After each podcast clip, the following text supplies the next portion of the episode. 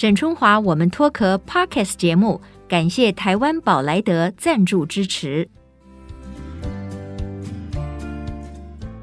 Hello，各位听众朋友，欢迎再次收听沈春华，我们脱壳 Women's Talk。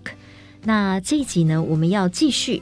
和文学朱家里面的朱天文和朱天心继续来聊一聊，因为他们在三月份要推出另外一种形式的文学表现吧，哈，就是两部分别呃名为《愿未央》和《我记得》的纪录片，很特别了。我觉得就是说，他们从这个文字的创作要变成影像的这种表现，这中间应该也是很不一样的哈。那为什么会有这个契机呢？我们就先请天文来说一下好不好？为什么想要拍这两部纪录片？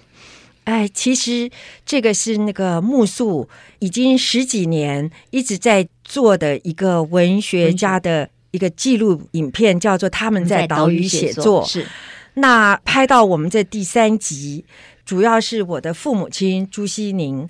跟我日本文学翻译家母亲刘木沙是拍他们的故事，或者最早他们跟我们提出计划的时候是叫做文学朱家，对，包括了第一代的、第二代的，甚至第三代的，一共七个人这么一个计划，所以最后是由我来执行，我拍我父母亲，因为可能没有人比我们更清楚他们的文学事业跟他们的生活。那做下去呢，就发现说，影片的短短两个小时，大概是容纳不了七个人，所以分成上集叫《愿未央》，就是大愿呃未完。嗯，那这大愿当然就是父母的文学的梦想没有完，那由我们的下一代来接下去做这条路还在路上，嗯，所以就有我记得，那就由我们的。四十年的小说家朋友，来拍第二代。嗯嗯嗯，那到了剪接的时候，就发觉啊，片子还是短，两小时，所以变成呃，以父母亲上集做没有问题，嗯为主啊。那下集的话，大概就变成是。我和天心，天心，所以原先有的唐诺天心的先生，哈，以及那个小妹妹朱天一，跟最小的天心第三代谢海萌，就自然在这个剪接过程里头就先暂时没有了，嗯，所以变成眼前这么一个状况啊。是，那其实这个邀约的话，是在他们岛屿写作的第一集。已经在邀约，当然就是父母亲他们的文学成就就昭昭在目。可是我们始终也觉得是一个跟着拍很麻烦的，面对镜头大家都害怕，嗯，所以也始终一直婉拒，一直到二零一七年，那我母亲也去世了，我的父亲当早一九九八年去世，所以这时候我们会感觉到，嗯嗯、呃，父母亲那一代的。事情如果我们再不出来说的话，嗯，就更不会有人知道了。嗯，嗯，所以是在这情况下，呃，把他这个工作就心无二念的接下来了。嗯嗯，是是，提到了这个电影哈，其实大家可能会想到，就是其实这个朱天文天文老师呢，他跟电影结缘算很早哦，因为。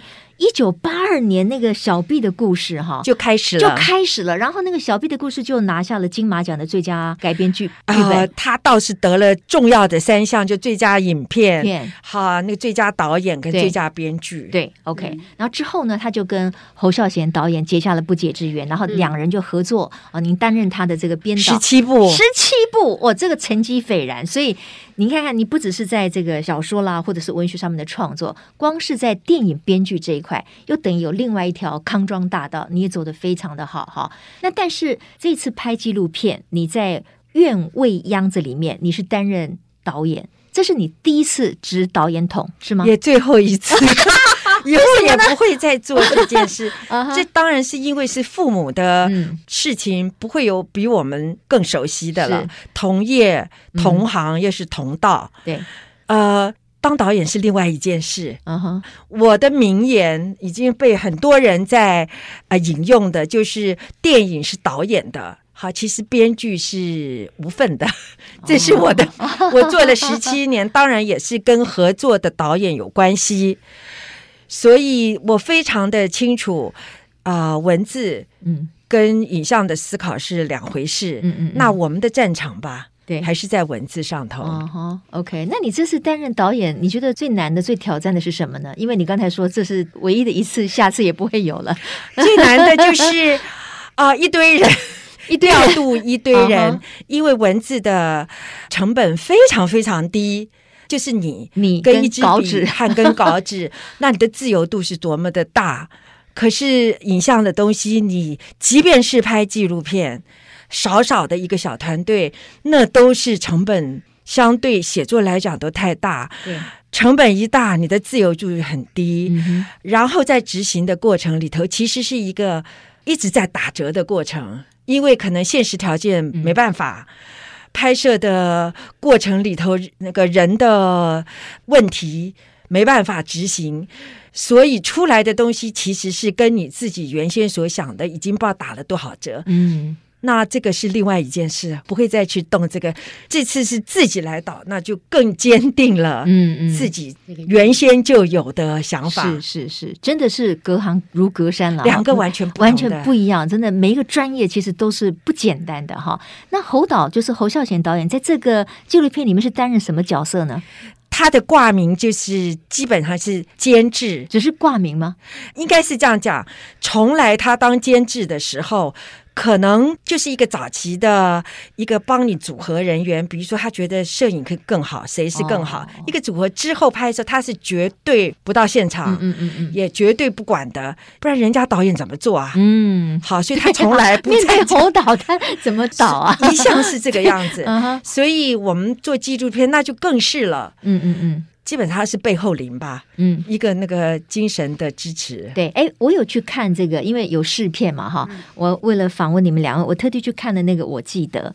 然后其实侯导在里面有出现一个镜头啊，哦，你记得吗？你们就是一起在老家的，的事情，呃，在是老家，啊那那是老家吗？其实他讲他说的背后灵，其实是呃哪里都在吧？我们去大陆也都在。他其实他在的话，因为天文用的剧组都是侯导的老班底，所以那些默契很够。对，那侯导把他们训练的也非常好。我们常常在不自觉的状况，我们还在抓痒的抓痒，调衣服的调衣服的时候，他们已经开始了。好，他们不要是用那种很戏剧化的说啊，开始，对对对，然后大家就开始换一副面具。嗯，啊，他不会。他们就是不知不觉就开始了，所以你也不知不觉讲了好多话，所以也不知不觉连头发都没梳，就就。所以它纪录片，我就觉得它里面呈现的氛围跟一般的商业电影当然是很不一样的，很不一样。所以其实只有侯导都在，因为一来是他剧组，二来的话他在其实还是发挥很大的一个定海神针。嗯，因为有的时候我们觉得，好比说帮他摄影，他这么有经验，他们也就镜头放那边。可是侯导有时候会说。这里还是可以拍拍侯导的一些，会请他换一个位置，或者说他觉得更能捕捉一些全景，他会给他一些经验，或是有时候大家撞墙了，他也会以他半世纪的那个经验，会提出一些说啊，就没关系，就撤吧，好，明天再来，或者是明天看天气怎么样再说。我觉得这些他有用上他非常丰富的经验在，所以也会让大家比较整个的比较定下心来。是，嗯。当然，我们谈到这个纪录片的时候，哈，跟一般商业电影当然本质上就很不同。尤其是像呃，如果以这个文学诸家哈来作为主轴的话，那我们在这个片中其实也看到了很多珍贵的画面，或者是你们从小到大的一些生活的剪贴簿啊、嗯、照片啊等等的，还有回顾，就是说你们可能一路走来的几个很重要的一个人生的这个阶段，哈。那天文要不要讲一下？就是说。这个纪录片，你们最想要给人家的一个主轴是什么？就是那个那个有没有一个目标，或者说你想要达到什么样的一种一种效果，或者是怎么样？在我的感觉哈，因为我觉得在今天这个眼前我们活的世界来讲，大概吧，文字这样东西已经。会变成是一件非常非常专门跟专业的事情，意思就是说它的门槛非常非常的高。对，这跟我们大概从教育上来讲，国文已经几乎不大怎么看了。嗯，国文这件事情，慢慢的可能已经变成跟物理学、科学什么，这是一个要非常专门的东西的时候，相对来讲，在这次纪录片做完之后，我就发觉说啊。影像的门槛是，对不起，就他说起来是比文字是低很多的。这个门槛。嗯，所以这在影展里头就会发现，当你完全不懂这个国家的文字什么这些时候，你完全可以影像啊，大概了解台湾是什么样，什么，甚至受到感动，对，对你们。所存在的地方感到兴趣，这个是影像的低门槛，嗯嗯嗯，可以达到的。是，所以原先拍纪录片的时候，其实是并不敢设想这些的。那等到拍完的时候，我非常清楚的得到一个说啊，没有想到这个低门槛的影像发挥了我们纪录片达到了这么一点，就是可能是。就我们里头一位侧拍的，他的朋友是跟这一块完全八竿子打不着一个年轻小孩子。他看了上集，好，上集是父母那一代的故事。嗯嗯，嗯他看完时候，既然说了一句话说：“哦，有被充到电哦。”嗯，那这个有收获。嗯、哎，我就想，也许这个就是，其实也是木素想做的吧。对对对，木素多多年来，他就是影像上，因为门槛低，嗯，可能很多人会被打动之后，嗯。就是一个开胃菜吧，嗯，那你再去进入到一本一本书，你只要被开胃，就是有兴趣了，提高了一点什么，你去拿一本书来看，就去享受那本书所真正的一个文学飨宴，嗯嗯，嗯，那我没想到纪录片竟然还达到这么一个效果。可以，真的可以，可以，哎，对对对，因因为就像你说的哈，这个文字的门槛真的比较高哈，很高。对你，你如果不了解那个文字，或者是你对它的运用 背后的，哎，你可能进不去里面的思维。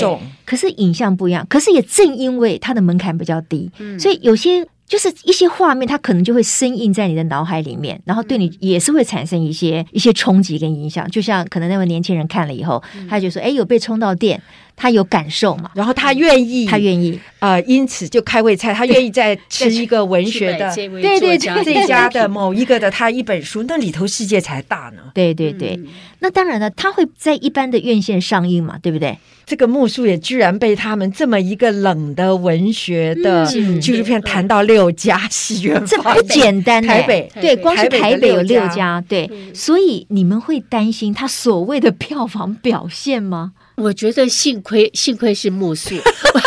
又要夜配一下，因为我觉得那个木素光看他做前面呃两批的作家，你就知道他们的心情完全是对呃做文化做公益，不不是纯商业的，对对对，不是商业导向。所以我觉得呃商业的回收或什么并不在他们的考虑里头。嗯嗯。那我觉得我们刚刚在讲那个纪录片的时候拍，我觉得还有一个很大的收获就是我们一直记得呃木素的这个善意，他们很想为作家。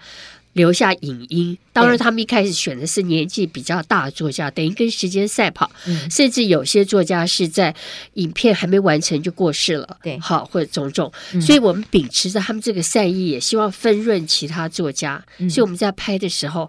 事后证明，才不过三年，我们就像钟阿成写《棋王》《孩子王》《棋王》的，嗯，他现在是去年中风了，嗯，不能再说话。嗯，那我们在这里头有留下他六个小时的访问谈论，哦，我觉得光这个就值得。哦，对，然后像我还没看，对，然后像张颐和写《往事并不如烟》，嗯嗯嗯，他其实，在大陆其实是一个某种程度的黑名单，其实大家是访不到他的。嗯，嗯，嗯，那我们也访他，访了三四个小时，也留下影音。哇，那这太珍贵了。刘大任，还有像刘大任，太珍贵了。刘大任他最后一次回来两年前，他已经年过八十，嗯，已经不是我们印象里那个刘大任。对，那他那次很吃到苦，所以他大概就是他最后一次回台湾。嗯，那我们也留下了他的影音。嗯，所以像这些，我们都觉得很高兴。虽然是在看起来是在做朱家，可是我们留下了很多其他。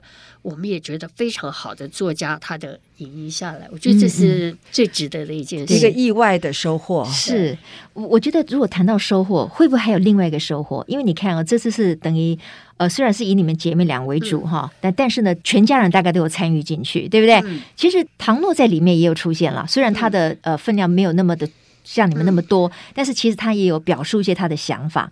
那这部纪录片会不会让呃你们的家人觉得说，哎，好像彼此更了解对方了，还是说更不了解对方，还是说有发觉一些过去没有发现的事情呢？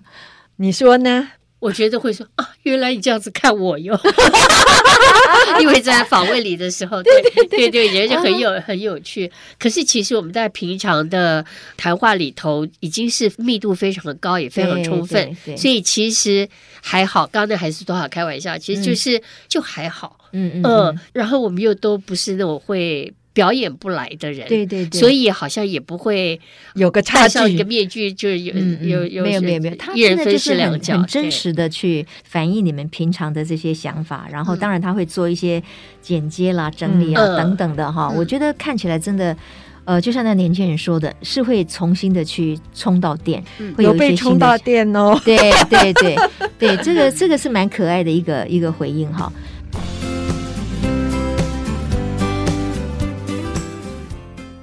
那在这部就是我看的那个，我记得里面哈，我对有一段哈是天心讲的，我印象很深刻，因为我想说哦，天心是这样子的，那他会不会就比较辛苦一点？因为你那一段话好像就是说，因为在很多年轻人看过你写的《吉壤歌》等等，嗯，呃，相关的一些文学著作，你说你常常在想啊，举凡那些在年轻的时候，因为看了你的作品或者你们的作品。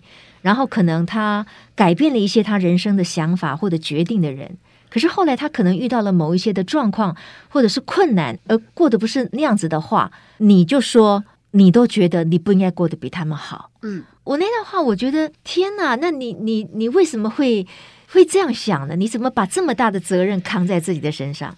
我觉得是一个负责任吧，嗯、因为我也很怕我曾经喜欢过的一些前辈，对，我也很相信他们的话。也在自己的生活里做实践，可是他在喊革命的时候，你要跟着革命；他吃喝玩乐的时候，你还在革命，他会倒过来头笑你说：“这什么时代了，醒醒吧！”对对对，好，那。我不能当这样子的人，嗯、所以我必须为当年，尽管那些话都也不是假的话，都是我真心相信的话。对，我在很多人、很多年轻的我们那一代的年轻学生的前面，大声的讲过那些大话。嗯，那对对对，我都记得清清楚楚的。嗯，嗯，只要始终有一个他真心相信，然后他人生走了不同的路。对。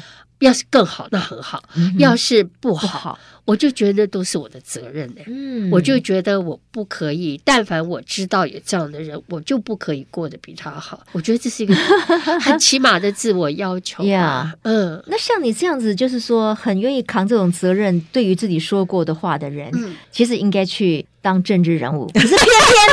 偏偏当了政治人物的人就会忘了他，对，正好就没有这个，所以这真的是很反讽。我觉得在这个这个这个世道上面，对不对？哈，所以这段是我在看那个，我记得的时候，我印象很深刻的说，哦，作为一个呃小说家或者是这个年轻就很出名的这个创作者，他需要去。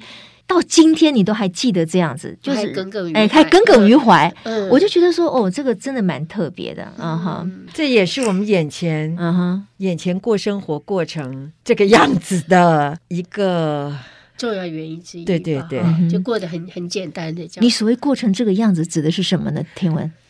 你不觉得吗？嗯，怎么说？你不是看成 我们当时其实，在拍纪录片的时候，一个很大的一个，就是说，我记得天心当时讲说，呃，你讲的是童仙，就木素媒体的，对，呃，就是童子贤，童仙他最后一次没有放弃希望，他在深夜就赖我，就是说，你真的不考虑，就是说接受这个纪录片的这个提议吗？嗯，我刚才就是说。我们家我们自己住的很自在，我们也不花任何的心思在这个现实的，嗯、可能一般人很在意的这个部分。对，对，可是我能想象，他要是呈现在镜头，让人家看到时，我说我们有自尊心哎。我记得，我记得我跟同学这样说，我们也是有自尊心的。那同学就说。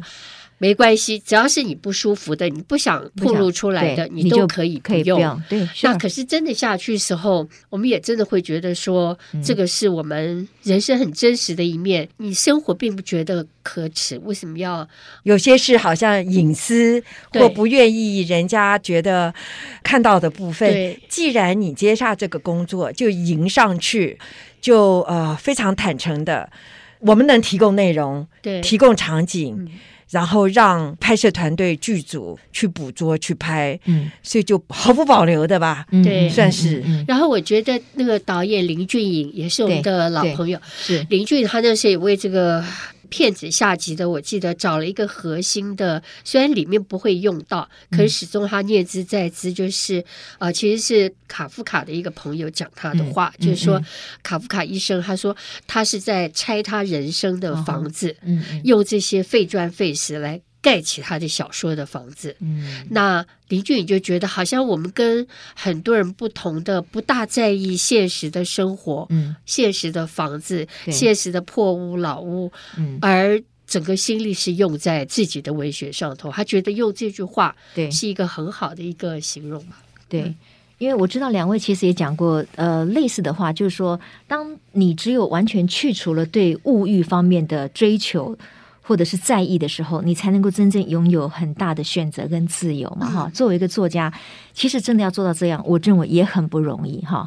但是我觉得大家都看得到的，哈。所以我觉得天心一点都不用担心那个自尊心的问题。我们当然知道你们很有自尊心，OK？对，因为这个房子实在是有点老旧了，民国六十一年，嗯嗯，搬来到现在，嗯嗯嗯，对。但是人生的价值真的，我想现在不会有人从一个。很单一的表象的东西去看那个事情，那这真的是太狭隘了。Uh, 那这样子，文学的存在其实也就没有什么太多的价值了，嗯、对不对？所以我觉得两位真的是放心哈。倒是我想到了一个有趣的问题，因为你们两位因为出生在这个文学世家哈，父亲朱西宁先生，母亲刘慕沙女士，给你们很大的影响。那你们一辈子也就是做作家这件事情，也从来没有做过其他事嘛？没有上过别的班吧？没呀。哎，你们有好奇过上班上班族到底怎么一回事吗？因为应该这么说吧，我们在大学的时候，其实我们自己办一个出版社，三三然后出版对三山出版社，然后书房，然后也在家里的附近有租书库，所以我们也是有看起来很像上班的上过，就例如说要去重庆南路去、嗯、去收账、开对账单，哦、然后要跟人家斡旋啊、呃，怎么样做自己的吧？对，然后只是我们这比较奇怪一点，并没有一个老板。嗯。呃，会来刁你，不时的刁你，然后你甚至可以穿个睡衣睡裤在书库里工作，这大概是其他很多就是所谓真正上班族是不可能的事情。那所以有过这一段，嗯，不过我觉得可能。该你说吧，对，我们这是呃，从我们自己在大学时候就开始做，嗯嗯、所以到一个阶段的时候，我们会觉得可能行政工作，嗯，好，或者这这个书房的工作，呃，占掉我们创作的时间太多的时候，我们就慢慢的太磨人，我觉得，我们就慢慢的把这一个属于。出版社的经营，我们就交给了另外一家出版社，嗯、我们就专心写作，所以也专心做创作，对，也不能说我们没有过 啊上班的，只是上班的形式 是很不同，做我们自己吧，对自己的工作这样，嗯嗯嗯，在这个。即将要推出的这个纪录片的这个同时哈，我相信因为你们也花了很多的心力吧，三年呢，三年呢，两三年呢，两部三年哈，算是 OK 了。啊。对，但是我我觉得就是说，天文会不会觉得说，你会鼓励或者推荐哪些人？应该走走进戏院去看这部，你会觉得他们看了以后很很有 feel 的。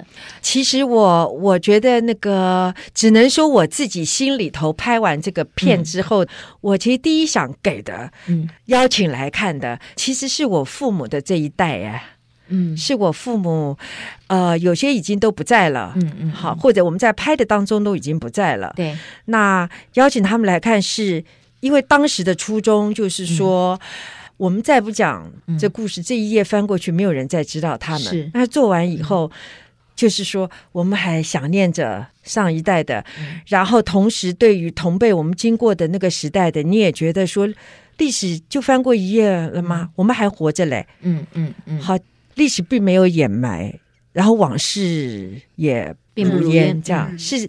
这么一个心情，想反而跟木树想要做的，邀请年轻人来看这道，自己并没有这种这种欲望要去呼唤啊、嗯嗯嗯。对，呃，任何一个这个纪录片的完成都是很不容易的哈。不过我觉得也没有关系，就是说，当你拍成了以后，它就是存在那边了，嗯，它就是完成了。我觉得这也是一个蛮大的一种成就感，尤其是对你们两位来讲，对不对？等于这是你们家的一个自传式的一个纪录片嘛，哈。我觉得那意义还是很非凡的。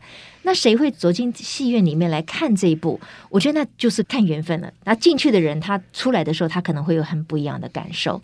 呃，我知道有很多，比如说我的朋友们，他们可能偶尔会去听什么民歌四十啊，或者什么那、啊、那种。对对对，其实他走进去，他也是在寻找一种记忆当中熟悉的声音跟、嗯、跟回忆嘛。嗯、那我我倒觉得说，其实去看今天这一部纪录片，不管是愿未央还是我记得，其实我相信观众朋友也会有那种感动，就是你在这里面可以去寻找当年你相对比较青春年少时候的你的感想。啊，你会想说，哎，你跟当时的你，这中间到底差了些什么？这一代之人吗？哎，会会有一种自我的满足感，我觉得啊，或者是一个追寻。那那希望 天心呢？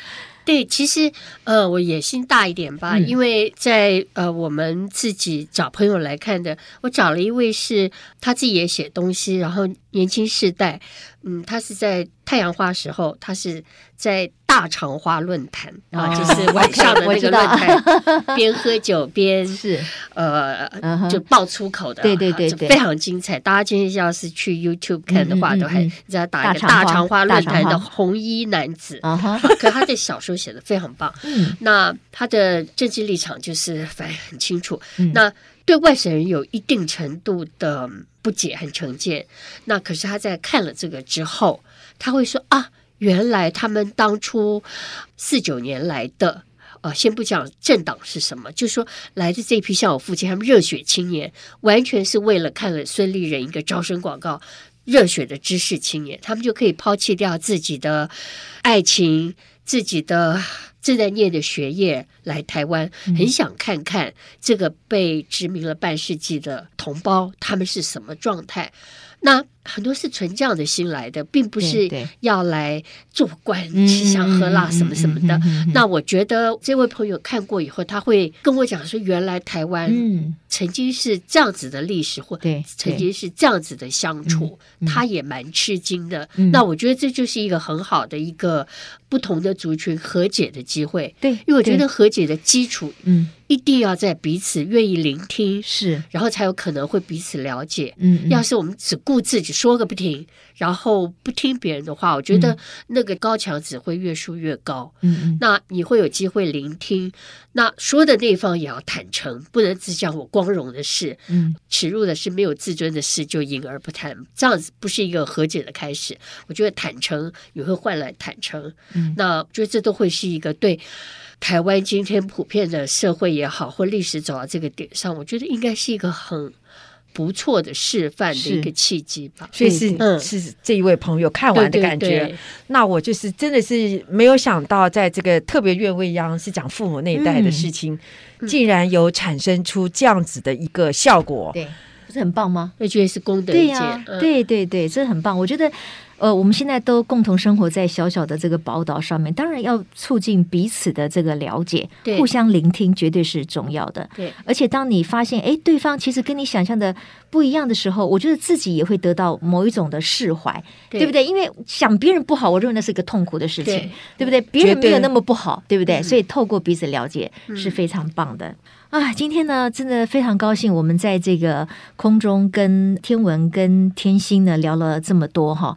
不过当然了，我们今天能够聊的哈，比之于他们两位走过的这个超过四十年的文学之路，那当然是相对还是点滴而已了。所以各位如果愿意的话，我觉得可以走进这个戏院里面，好去看看花了三年的时间，而且是用一种纪录片的形式啊所拍出来的这两部纪录片。那我们今天非常谢谢天文，也谢谢天心啊。嗯、那希望你们这次拍的这个纪录片也能够达成你们心目当中可能久久里面欠缺的那一块，起码帮爸爸妈妈留下了一个很棒的记录。是。是。的，是的。好，谢谢天文，谢谢天华，谢谢谢谢。好，那所有的听众朋友，我们下次同一时间沈春华，我们脱壳空中再会，拜拜，拜拜。